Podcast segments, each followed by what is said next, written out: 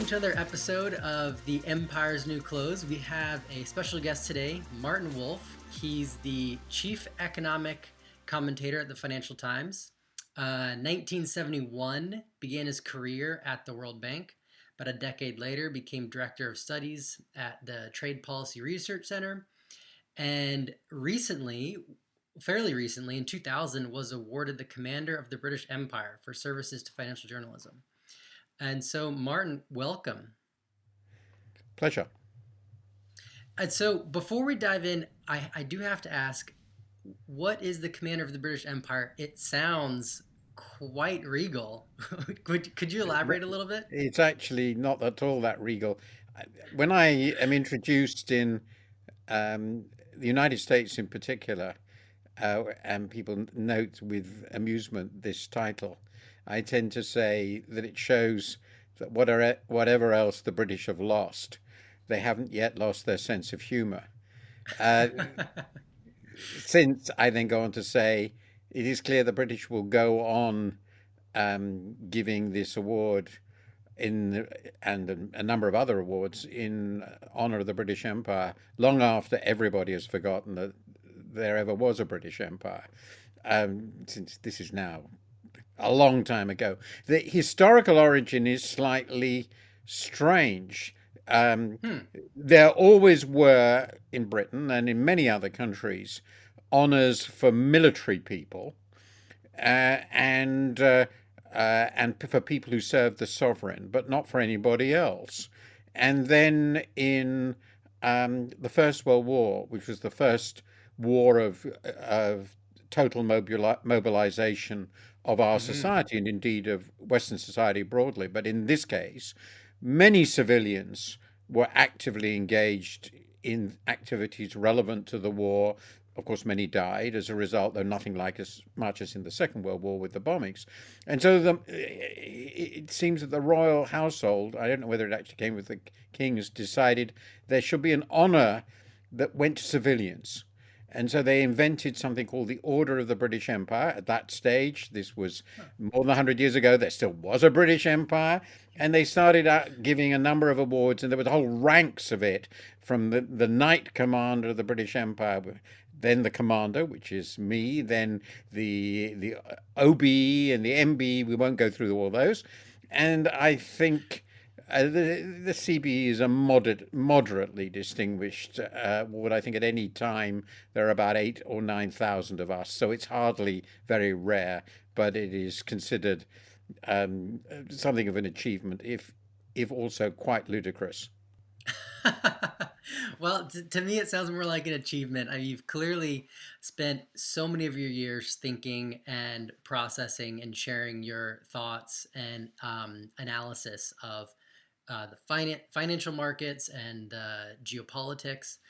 And so, you know, I didn't even I didn't even think about that, but that's quite a nice little segue of you mentioning um, the UK, Britain. It was an empire, and now it's not. And Indeed, so, it was the last one before know, America. Yes, exactly. And you know, looking at it, that's actually quite a nice transition for an empire to hand the reins of empire to a fellow compatriot, as it were, instead of, say, um, a rising power that could be seen as um, quite competing um, goals and motives as the dominant empire, which we perhaps see now coming up in the world. And so, looking back in history, we do see a somewhat cyclicality nature to empire. And so, I, I think it's quite fascinating. Eh, of course, that's what we're doing here. We're trying to study the American empire in the greater context of this cyclical nature of history. And so, so many folks in America seem to really just cognitively avoid the idea that America has any sense of declining.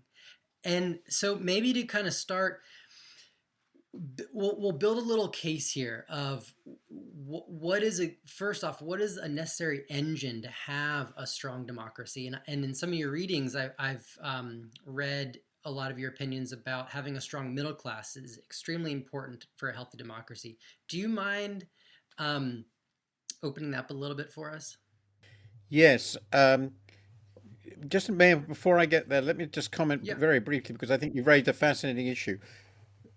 When Britain was a world empire, which really goes from the 18th to the middle of the 20th century, hmm it wasn't, in fact, a democracy. In fact, in, in a complete sense, throughout that period until this, I mean, you could say that Britain became a universal suffrage democracy of an egalitarian kind in 1930 when all women had the same vote as men. Prior to that, there was always limited franchises, and of course, for much of its history, very limited, as was true, of course, of America too in the 19th century.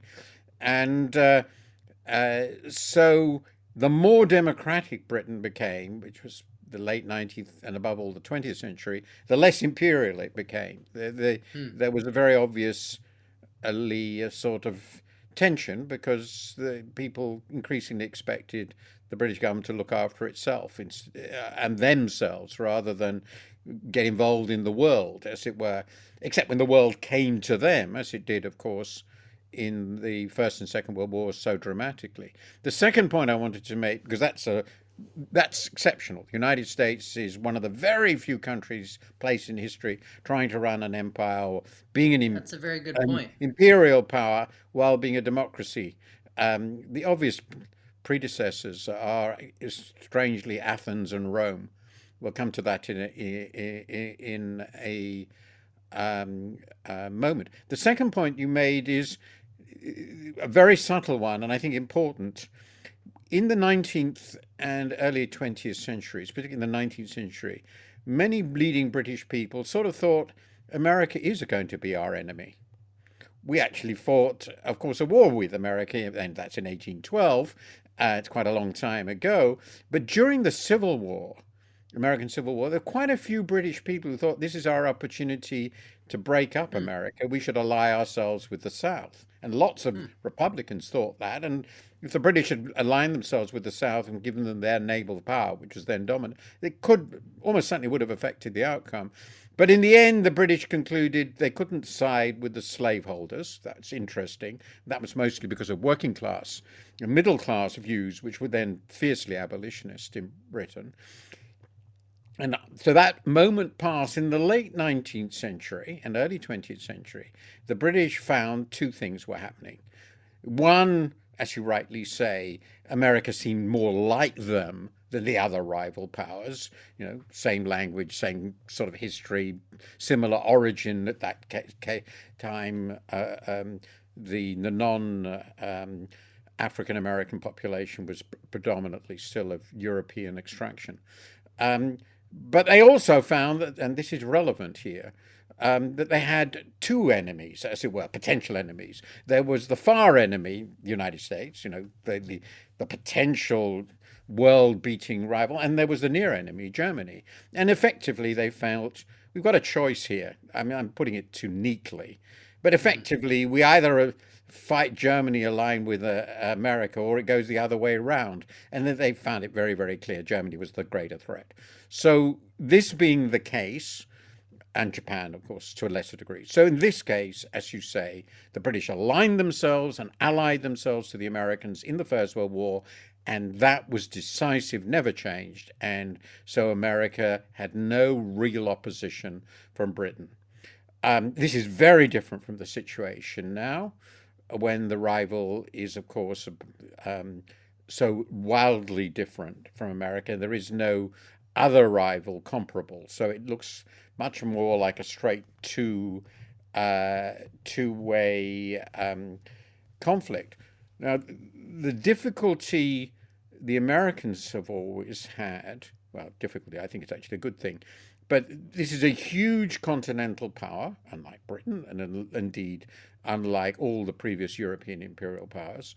Uh, most of its development, resources, wealth has always derived from internal development, though the world economy has become more important over time. It still it still doesn't trade that much, for instance, compared with Britain, uh, which is very, very much more open, more vulnerable. And the Brit, it's it has been now for a longish time uh, uh, a sort of democratic republic, rather peculiar one uh, constitutionally. And so the first priority of American politicians has always been um, the domestic front. At the same time, America has become the dominant global power um, ever since the Second World War, I would say ever since the First World War, though the interwar period was a mess. Um, and they've had to balance those two things. Uh, and that's involved a lot of, that is, I think, created a lot of tension and a lot of conflict, internal and uh, above all internal, about that relationship between the democratic republic and its obligations and its world power. And the British had this much less because their domestic base was so much smaller and the world as a whole was so much bigger and the empire was so much more important part of their direct part of their economy than it was for America. So the precedent is there, but it's somewhat it's a bit dissimilar. The stuff you brought up is so fascinating, and as you kind of say, the U.S. is a bit different because its focus has been so much domestic with the protecting that constitution, as it were, and those that vision of democracy, yet also being this massive dominant empire. Do do you think a reserve currency and so Tr- Triffin's dilemma that if you have the reserve currency, you you need to be exporting dollars to provide dollars for the world, and yet that causes serious negative impacts domestically eventually it's quite it's quite a slow process so do you think Triffin's dilemma is perhaps forcing that hand of the US has for so long been able to balance these two and be a little more empire a little more domestic but it, it's been able to do both do you see perhaps we're getting to a period where it's going to have to choose take care of itself or maintain that empire? Is is is a is a point of change coming? This is a really really complicated question at many levels. I was sort of thinking, do I have a an hour to answer it? Obviously not. uh, the the because I think one has to be very subtle. Mm-hmm. Um, I think we have to start off by trying to define what we mean by an empire and the role uh, a reserve currency plays in that. Um, because here we're now moving into quite modern conceptions, um, or potentially quite modern conceptions. Obviously, the historic idea of an empire, uh, and I think the relevant concept of empire in most contexts historically, and by this I mean prior to, say, 1900, could go back earlier, and this is a simplification, is a system in which you just directly controlled territory. You were the sovereign authority, legally uh, and de facto, um, in uh, territories which extended far, far beyond your original homeland.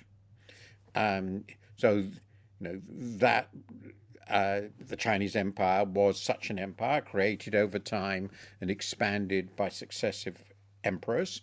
Um, the Roman Empire was similar. Um, I can go on for that. The British Empire was that sort of empire, though but this is where I'm going to get to this dual side that, that Britain directly controlled, um, I think, about a quarter of the world population in places that it effectively ruled. Though in some places like India, there was a lot of indirect rule, but effectively it ruled these this place. Um, but Britain was also something else. That is to say, it was the first industrial power and so it was the technological leader, and uh, which hadn't been necessary for previous empires. Rome was actually relatively backward when it conquered the what we call the Middle East. Uh, um, it was just good at war, and it also created the world's leading financial markets and the world's dominant currency. So it was in addition to being an empire, I'm not saying they were completely independent, but in addition to being an empire in the traditional sense, it was also an empire in a more modern sense. Hmm. One would have to say that too had precedents. You could say Venice, Florence, the Dutch Republic were also empires to some degree in that second modern commercial financial sense. But Britain really was the first to do this globally. So the pound was the dominant currency, the Bank of England was the dominant central bank, Britain was the largest import market in the world, and that was true for everybody. So to, to just, I think what I'm going to tell you is correct. That though Britain, of course, invested hugely in in the empire, it was actually its biggest e- e- export of capital was to America, which wasn't part of its empire. Mm. Um, so Britain was two things. It was an imperial power in the classic sense, controlled territory, ruled these places, and it was the dominant commercial power and intellectual interest, influence across the world as well as the currency world. Then along comes America. What's interesting about America is that it didn't really have any of the former. It doesn't. It, had it, it ruled the Philippines for a while.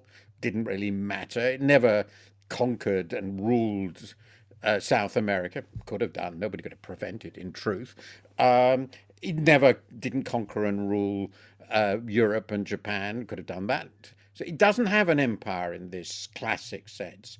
It remained this continental power with, as we talked about earlier.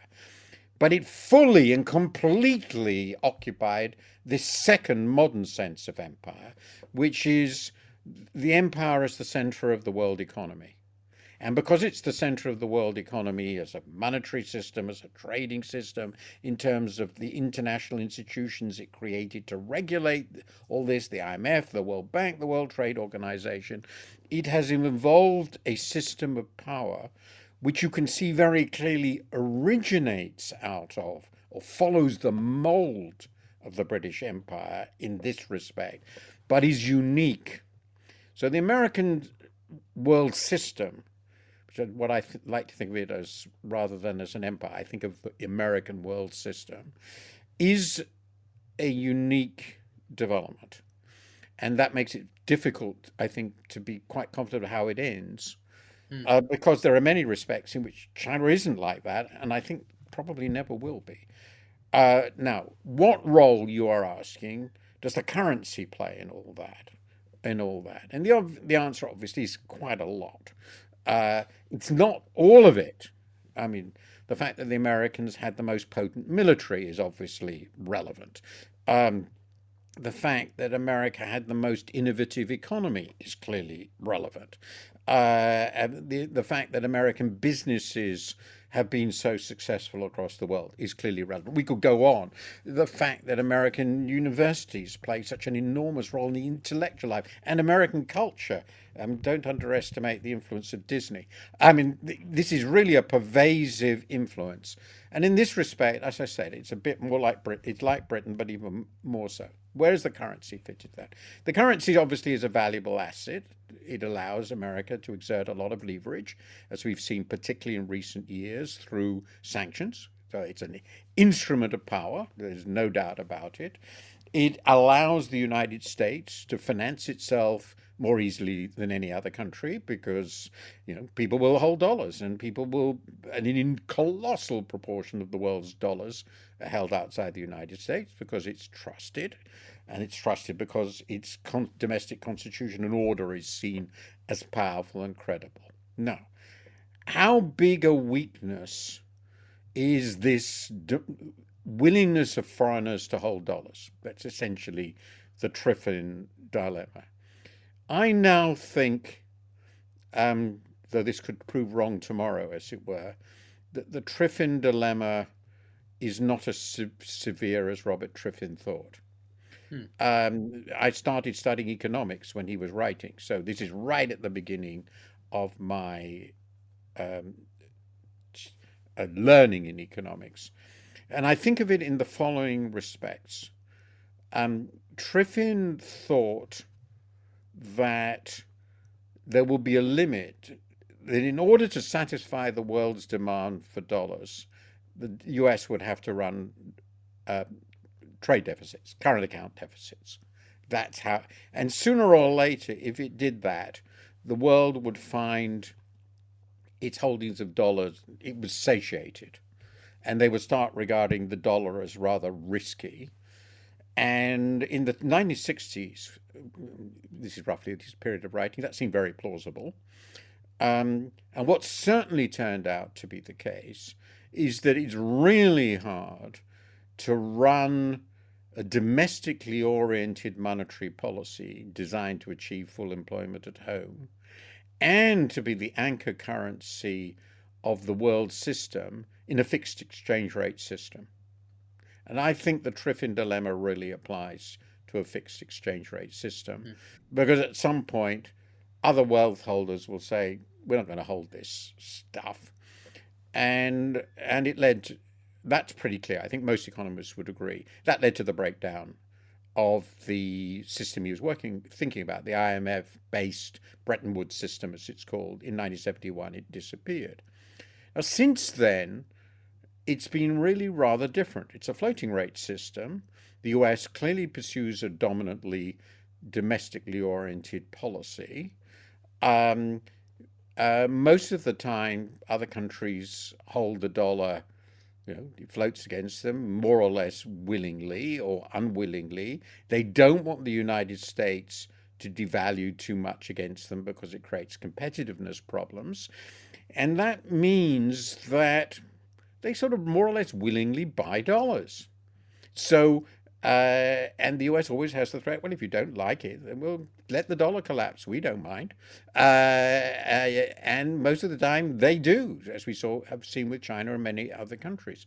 So it turns out that within some very large margin, and we don't know where the limits of this are, the US has, having got rid of the promise to turn dollars into gold, which was obviously unsustainable, mm-hmm. and it's not a Triffin point. And also getting rid of the promise, uh, everybody else giving giving up the promise that with America that they would convert these currencies against each other at fixed rates. The Americans basically have a lock on everybody else because they're not prepared to let the dollar collapse. And therefore, they're perfectly prepared to finance one way or other US deficits. And I used to think 15, 20 years ago, I wrote a book about this, that this was a point of immense vulnerability for the US.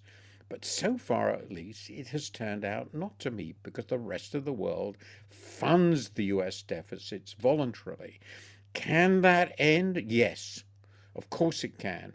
But to do that, people have to decide that there is some other liability monetary liability, which is obviously better in all of in all relevant respects than the than the dollar. And I've held the view and still hold the view that this form of empire, which is just a little bit of the American empire, but an important part of empire, is pretty soundly based because there isn't anything else that can defeat it. You know, the the in the last resort, you can't beat something with nothing, and the dollar has a, virtues which the euro doesn't have and the RMB doesn't have, um, and nothing else is likely to have, and Bitcoin for sure doesn't have. So my bet is unless they blow it up by massive inflation or some other irresponsibility, which is possible, possible, um, we're going to continue in the dollar era, possibly long after the U.S. is as was as you know long after its climacteric in terms of power in the end, it took two world wars, shattering economic disruptions, before the dollar, which was the closest thing you could possibly imagine to the pound, that's the point I'm stressing. The US is so much a continuation of the pound, mm-hmm. could replace the pound. There is no other place that can replace the US so, e- so easily. So I know this is a very lengthy answer, but my view is the, the monetary financial dominance of the US is quite likely to last for a rather long time. And so, in your view, you mentioned many other elements of American, the American version of empire, a, a yep. slightly more modernized uh, British version minus the imperial rule. Which of these elements do you see as perhaps more dangerous in a way that America might need to might desire to hold on to certain of these elements. And I and I recently started thinking about this. I'll, I'll put it to you this way: is that when I think about American exceptionalism, this idea of um, like almost divine flourishing. It's like destiny. um, in the beginning, that's actually quite a good thing for a group of people to have this collective goal and vision that we're we're special, we're strong, we're mighty, and we can create anything we want to within our country and perhaps abroad. There's of course some very negative implications with that kind of tribalism but in the beginning, it's quite a strong identity and a rallying cry a group people can gather behind. But then we turn the wheels of time forward. We're now at the later, perhaps later stages of an empire. And this idea of exceptionalism is almost an inability to see the actual vulnerabilities that you might possess as a nation and the inability to view other countries and say, you know what, they might be better at us than something and I can actually learn from others.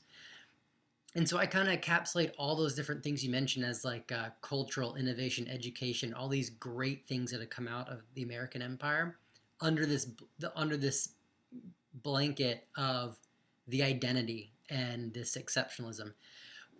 Which of those elements you mentioned, or perhaps any of this, would you see as a greater threat to America right now? Its inability to accept fault, or some of these elements of empire that America might want to hold on to and fight for to- for completely futile purposes.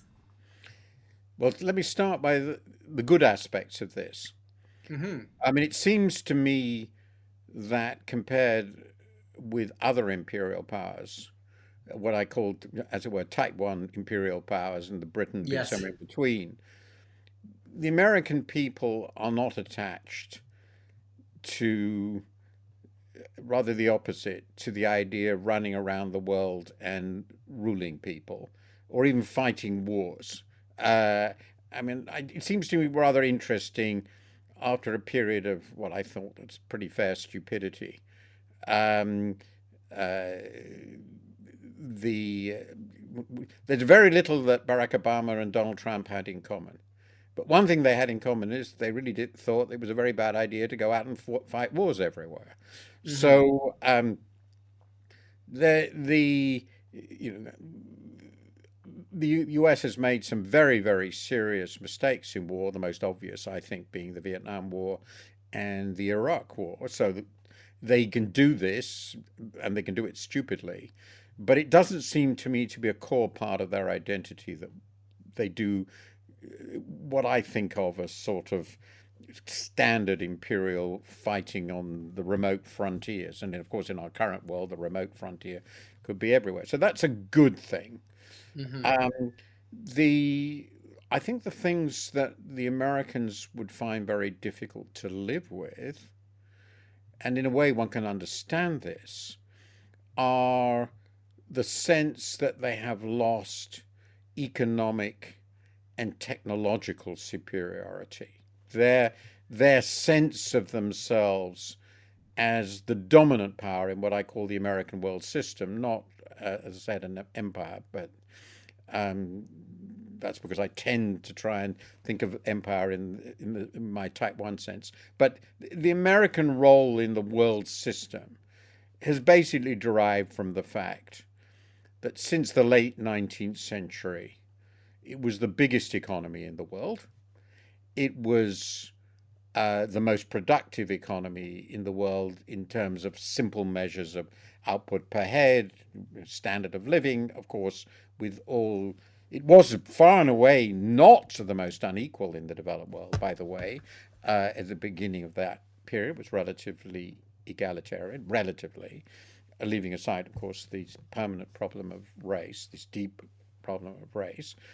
It was the technology leader, crucial, um, ever since what's called the second industrial revolution. So, electricity, uh, the, you know, from electricity, the internal combustion engine, the chemical industry, and all the rest of it, up through computing and so forth.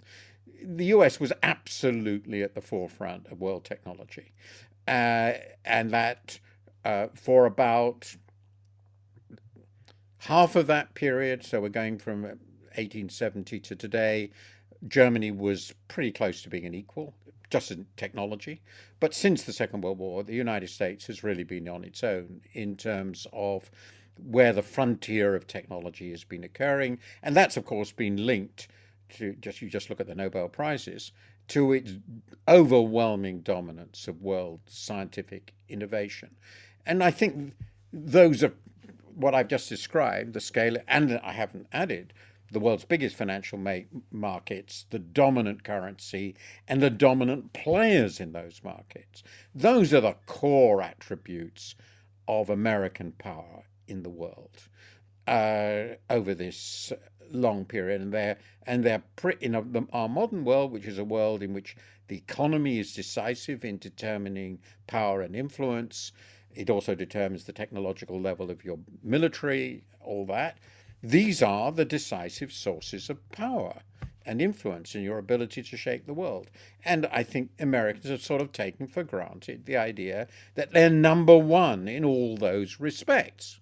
Over the last 80 years, there was a period uh, um, 70 years when Japan and Europe caught up to some considerable degree, and that rather upset Americans. I remember it very well in, in the 70s and 80s, even more, and 90s with Japan.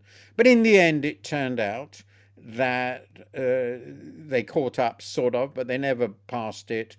Uh, and it's pretty clear that in the relevant respects that we're talking about, America sustained its primacy very clearly against its European and Japanese allies. It didn't turn out to be a great problem. Uh, the Soviet Union, in all the respects which I've just listed, was always uh, not really a ch- was never really a challenger. The only thing it was, it had an ideology which had been attractive at some point, and of course it it put any staggering proportion of its resources into its military and created a vast conventional army which seemed quite threatening. But the truth is, the Soviet Union was at no point a serious rival to American power in the senses that I have just detailed. Uh, as an economic, technological, scientific, um, financial power, it was the center of the world throughout uh, I would say, since uh, the early 20th century. Um, uh, but for various reasons, surprisingly, in fact, the Americans weren't prepared to play that role in the interwar period. It's, it is important to note the Americans were sort of dragged into becoming the dominant world power. In the 20s and 30s, they really tried quite hard to avoid it, and then they discovered, well, it didn't work that way. So it's they weren't really an enthusiastic imperial power, in my sense. Uh, the Manifest Destiny was mostly about taking over the whole continent and developing it. They were dragged into world power, but they got rather used to it the way people do if they get dragged into world mm-hmm. power. Now, of course, China's a different sort of rival. Um, it's immensely much bigger in population than this, the, the, United States. It's the first time one of its rivals has had that characteristic. Its economy is arguably bigger than the US already. It's certainly about as big and it's getting bigger. Um, it still has lots of potential. It has caught up technologically to a significant degree and uh, though it's still behind in certain important respects, it has an enormous and rapidly growing military. So it has nothing as a financial power. I don't think that's relevant yet. I think ideologically, and intellectually, it's not very attractive to the world. So the US is still there, but clearly China is a different sort of threat, rival uh, uh, and it's ideologically so very different. So I think the US is moving into a different period of existence, and I think it's pretty clear that the US hasn't worked out what it intends to do about that, except that it feels that it's been cheated, or the American people feel they've been cheated into allowing China to become so big. Uh, and the question, to my mind, is will the US be prepared to adjust to this? Or is it going to fight uh, cold or, God forbid, hot wars to prevent it? And that's, I think, in many ways, among the biggest questions of the next half century. You you mentioned the American people feel cheated in a sense. Do you mind elaborating a little bit about that? Of perhaps some of these dynamics of there was this great promise of globalization and what it would do for everybody. But uh, many folks at that point knew what it meant. It was capital on the prowl for cheap labor g- globally. But now, especially with hindsight, many people can um, perhaps be exposed to that view and accept it that that's what globalization was and is and how that has massively hollowed out the industrial base and the um, the middle class engine of America in, in many respects, not all. Do you mind walking us through a little bit of those dynamics? Yeah, so um, I think that it would be fair to say that among economists, and I'm one of them, uh, um, the view, as it were, the history of the last 40 years would probably be slightly different. But I don't think it's it's not entirely different. In the 80s and 90s, um, several things came together to create globalization. And the interesting thing about it is it was sort of push and pull. It's not, it wasn't an, very important, it wasn't just, as it were, an American idea. Very far from it. Um, the, uh, by the late 70s, um, really important people around the world had sort of come to the conclusion, you know, these these Yanks were right. Uh, a more market-oriented economy, more liberal trade, uh, more private enterprise. This works. It seems to make countries richer, and we would like that. Um, so when I think about who was the, who was the real father of modern globalization. I don't think of Ronald Reagan or Margaret Thatcher. I think of Deng Xiaoping, uh, who hmm. basically concluded just this China had to do what he and all his acolytes constantly referred to as reform and opening up. And this is what they meant. And remember, for those of us who remember what the Chinese economy was like in 1980, the transformation was sort of unbelievable. I mean, really unbelievable. Very similar ideas emerged in India a bit later, but very, very significant, very big changes in policy from one of the cl- most closed economy in the world. And of course, the collapse of the Soviet Union was basically about this. I mean, the people of Eastern Europe and the Soviet Union, I visited in 1990 and talked to a lot of people, they basically concluded, you know, our system doesn't work. The Americans were right uh, their system works better. We want to join it. Um, and that was an immensely important driver. Similarly, the developing countries that got involved in tr- trade liberalization in the Uruguay round, they were they were dragged in to some degree, but mostly quite voluntarily, because people had persuaded them, uh, and they persuaded themselves that the countries that have been inside the American system the Europeans, the Japanese, the South Koreans, the Taiwanese. Um, they're the ones who've done really well, so we, they should join it. So, in a way, what you think of as the disaster of globalization was uh, the the biggest part of it was that the rest of the world all decided this American system, this post-war sort of liberalizing system, which up to then had been mostly about Europe and East Asia because nobody else wanted to join. That's all. Um, they all said, We want to join. And they did. And the Americans at that stage said, Well, that's very gratifying. Shows we won. We were right. Uh, they should join. Uh, and the world will be a better place because they're all going to become more like us. Uh, you know, market oriented economies, uh, more liberal, more private sector, not like Maoism. It'll be something completely different. It'll be a better world.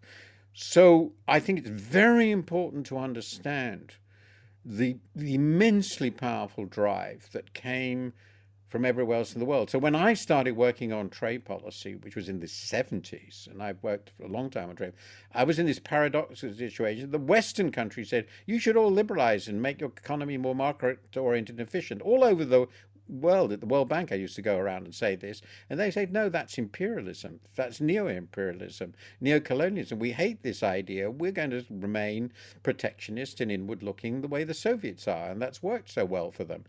And by 1990, that was that was dead. So I think this is one of the greatest stories in world history. I don't, but I'll give you one other thing. Uh, you know, American was the dog that chased the car, and it caught the car.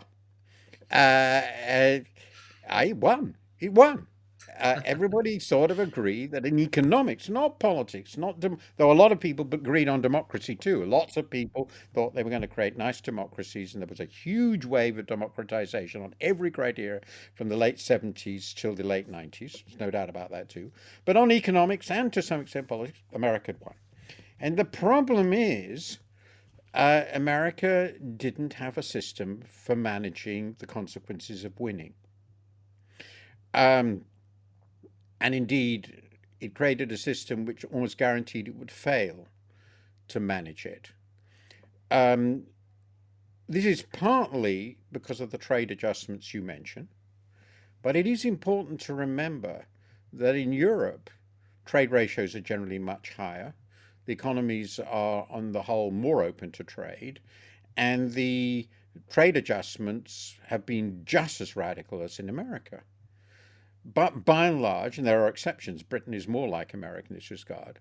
They're very active labour markets. They're much greater success in building up infrastructure in education and training has allowed many of these countries to adjust, particularly Northern Europe, to adjust into new sectors of the economy, which has worked pretty well for them. So the extent of trauma, there's been some trauma of adjustment everywhere.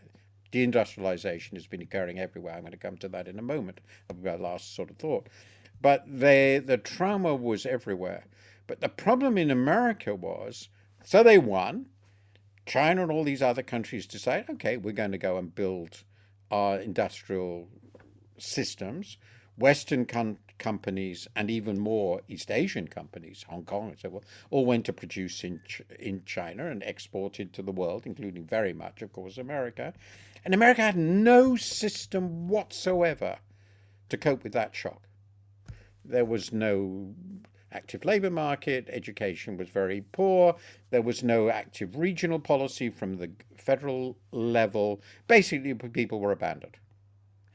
And and that was because America had never fully, and we haven't discussed this, never fully developed the basic structure of a modern welfare state. And that left the people, when this sh- shock occurred, very naked. And crucially, the trade shock we you are talking about, which is real, and the uh, was multiplied by uh, a massive combination of demand and technology, which accelerated the deindustrialization to a very high degree. Um, and that was, by and large, in the, the developed countries, the demand for manufacturers basically reached something close to satiation. So all increased demand was for services, and we shifted massively to services. And there was, in addition, very high productivity growth in the uh, uh, manufacturing sector, so um, the combination meant that we were we've been shedding labor as a share of the labor force in manufacturing across the whole developed world for 40 years. So you have a trade shock combined with a demand and technology shock. And in America, uniquely, absolutely no cushioning. And there was one final factor in America, I think, is the extent to which firms were financialized and the extent to which, mm. therefore, financial factors, factors immediate profitability, came to dominate completely the way the companies saw their role. That's not true of German firms or Japanese firms or, or Swedish firms, even really quite to the same extent British firms. So once they saw, well, dumping these people in wherever it's the South, the textile was to go to China was profitable, off they went. Um, so it's this combination. So I'm putting this in a broader context. I think mm. it's wrong to think of this as sort of some sort of American plot against itself. Something deeper happened. America won, and it had no systems, in my view. This is only what I think now. I was very stupid about this. But they had no systems to cope with the consequences of winning, plus the um, other huge forces that were basically, and this is happening all over the world, breaking down the economic value of less skilled um, men, particularly, who had done very well in the old industrial world. And then here I'm going to make the one final point. The dominant characteristic of that old industrial world is that the old industrial countries, and there weren't many of them, really were the only people in the world who knew how to do large scale manufacturing. They just, there wasn't anybody else who could do it. Mm. And that monopoly of know how went. And I don't believe it could ever have been maintained. Yes, we could have made it more difficult, but in the end, the a lot of what the Chinese learned, they learned on their own. So there's been an economic revolution in the world, of which, which reflected a sort of American success, and the Americans have had I think, no idea what to do about this.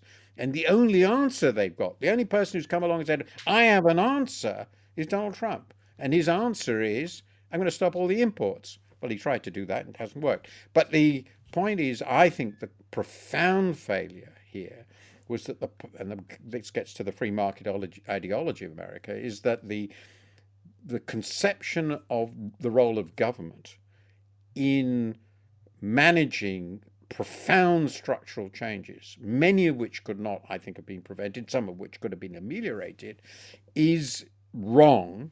And worse, if things like this happen and you sort of find yourself in America, I've sort of failed. I can't support a family. I don't have a good job. The only thing you can say in American society, I am a failure. Uh, and that's a, that's corrosive. That's poisonous. So you start blaming somebody else, and you then end up in a war with China. So I I think I, I don't disagree with your story. There's a profound elite failure, but it's not just that they opened up to trade. It's something much deeper that's been going on, and I still think they haven't worked out what to do about it. No, and that's such a correct point of when you when you do a global arbitrage of labor, massive ex- experiment almost as it were. You you lift up so many people, and and I've never quite thought about it the the way you phrase it as. And that's such a great analogy. Actually, the U.S. was the dog that caught caught the car, and as we know, often when a dog catches that thing it's after, it doesn't even know what to do with it. that's that's uh, the the whole uh, um, the whole point. Uh, I think in retrospect, they could have said, "Okay, we're now moving into a world in which the basic know-how of industrialization is going global. Mm-hmm. This is mm-hmm. not just about we are importing stuff from China. China's going to export everywhere. That means so we're going to lose our foreign that. markets. We're going to even lose an our are we going to be able to stop China? I think it's very implausible. Um, so, what do we need to do to preserve domestic economic stability, preserve domestic social stability, preserve, preserve political stability, and retain economic dynamism? Because otherwise, the Chinese will be all over us. That question was never really asked, and um, and nor was it really asked in Europe. But I think it's a mistake to think there's some sort of the Chinese cheated us, or uh, or the um, even you know, as I stressed, only quite a small proportion of the I mean, exports from China were very important, but they're not all Brit American firms who've done it, nor are they all firms that dumped some production. Actually, a lot of them went to Mexico instead. That's another story. But I think the the it is one of those stories in which America's success in convincing the world that it was the dominant model the right economic model, broadly defined. Obviously, China's different, course, but this China is very much closer to America than Mao's China. Um, they never worked out. Okay, if that's the way it's going to go, where are we going to fit in? Mm-hmm. That's the that's the question that we're walking into these next couple decades, or Absolutely. at least the the outcome of that question. Well, we'll see. I think they'll close down, but I don't think it'll work. Well, Martin, we've used up this whole hour diving into some very fascinating topics. I certainly wish I could just keep going. Um, thank you so much for your time and your insight. This has been extremely fascinating. It's been a great pleasure. Very interesting. Wonderful. We can do it again sometime. That Sounds good. Here at the Empire's New Clothes, we believe something big is in America's future we don't quite know what. If you'd like to continue the journey with us, like, subscribe, and let us know who you want us to interview next in the comments below. This next decade is going to be crazy, so join us as we try to figure out what's going on, and I look forward to seeing you next week.